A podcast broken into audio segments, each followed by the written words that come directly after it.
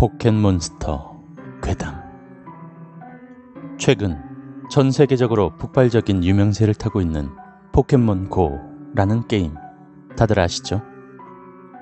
이 포켓몬스터는 꽤 오랜 역사를 지니고 있습니다.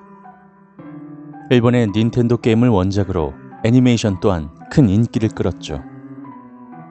지우와 그 일행들이 포켓몬을 잡고 다른 마을의 체육관을 찾아가 대결을 펼치는 스토리의 애니메이션입니다.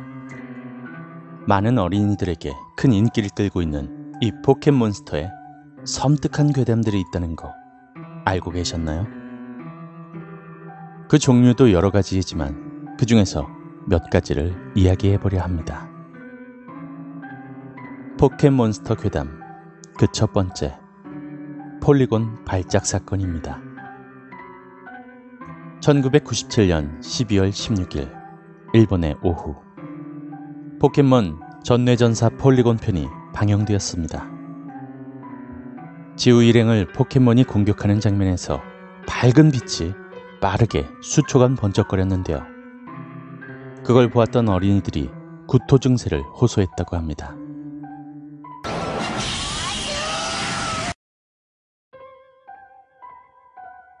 심한 경우엔 경련과 의식상실, 호흡장애를 겪었다고 하는데요. 일본의 약 750명 정도의 아이들이 이로 인해서 문제가 되자 포켓몬스터 애니메이션은 방영 일시 중단 조치가 되었으며 38화의 원본 테이프는 폐기 처리되었습니다. 하지만 사건이 수습되면서 포켓몬스터 애니의 재방영을 요청하는 시청자가 많이 생겨나자 5개월 만인 1998년 4월 16일 방송을 재개했다고 합니다. 이 사건으로 인해 포켓몬스터는 전 세계적으로 관심을 얻게 되는데요. 38화의 주된 포켓몬이 폴리곤이라 폴리곤 사건으로 불린 이 1화 때문에 이후 공식 애니메이션엔 20년간 폴리곤의 모습을 찾아볼 수 없게 되었죠. 그나마 후에 나온 극장판에서 딱 한 컷 나온 것이 전부였습니다. 이 사건은 광과민성 발작이라는 현상 때문에 일어난 사건인데요. 번쩍거리는 빛이 자극으로 인해서 뇌파가 순간적으로 증가하면서 발생한 일이라고 합니다. 물론 어두운 환경에서 보게 되면 그 쇼크가 더욱 크겠죠. 이 사건 이후로 게임이나 애니메이션 등에서 시작 전에 방을 밝게 하고 일정 거리 이상에서 시청하라는 문구가 생겨났다고 합니다. 두 번째 괴담, 보라시티 BGM 사건입니다. 이 괴담은 포켓몬스터 게임에서 나온 괴담인데요. 보라시티에 진입하자마자 흘러나오는 BGM에서 섬뜩함이 느껴진다고 합니다. 그뿐만이 아니라 이 BGM을 이어폰으로 들은 7세에서 13세의 아동들이 이상한 증세를 보인 사건이 발생했는데요.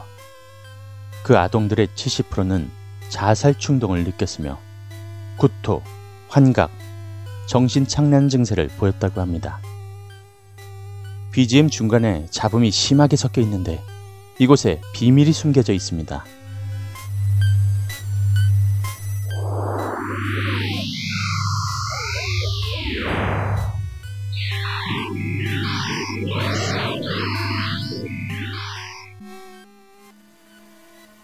보라시티 BGM 주파수 분석 결과 3분 10초와 9분 3초 부근에서 유령과 안농의 모습이 발견되는데요. A부터 Z까지 전부 다르게 생긴 안농. 주파수에 나온 이 안농을 해석해보면 Live now. 당장 떠나라는 뜻을 가지고 있죠. 뿐만 아니라 정확하겐 주파수의 비밀이 담겨져 있다고 합니다. 인간이 들을 수 있는 주파수는 최소 10Hz에서 최대 2만 헤르츠인데 그 이상을 넘어가면 사람이 듣지 못하는 초음파라고 알려져 있죠. 하지만 이 초기 보라시티 사운드 트랙은 주파수가 10만 헤르츠를 넘었으며 그 찢어지는 듯한 소리 때문에 많은 사람들이 정신 이상을 겪게 되었다고 주장하는 것입니다. 이 사실이 세상 밖으로 나오기까지도 순탄치만은 않았는데요. 보라시티의 사운드 트랙을 해석했던 사람은 쇼크사로 사망해 그의 친구가 대신 올려주었다고 하는 소문이 있습니다. 이 이야기가 퍼지고 문제가 계속해서 발생되자 제작사 측은 이 보라시티 사운드 트랙을 수정하기에 이르렀습니다. 그리고 무려 3세대까지 이 사운드 트랙을 수정했다고 합니다. 다음은 포켓몬에 대한 괴담입니다. 여러분은 버리맨이라고 아시나요? 이 버리맨의 정식 명칭은 Buried Alive맨으로서 파묻혔다가 살아난 자라고 합니다.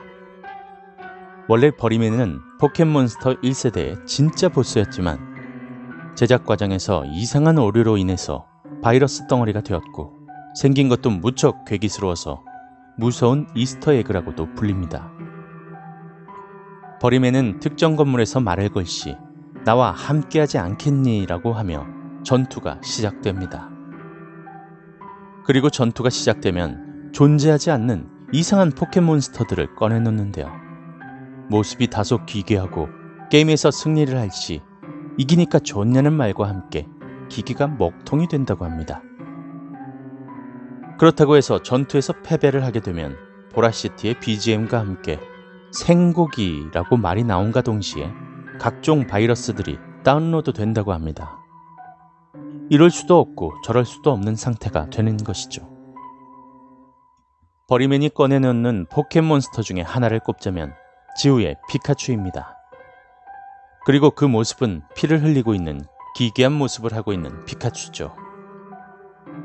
여기서 나오는 추측으로 버리맨은 지우 본인이고 피카츄는 지우의 피카츄이며 누군가에 의해서 지우와 피카츄가 살해되었다. 그래서 원한이 생겨 트레이너들을 하나씩 잡아먹고 있다. 라는 추측이 있다고 합니다.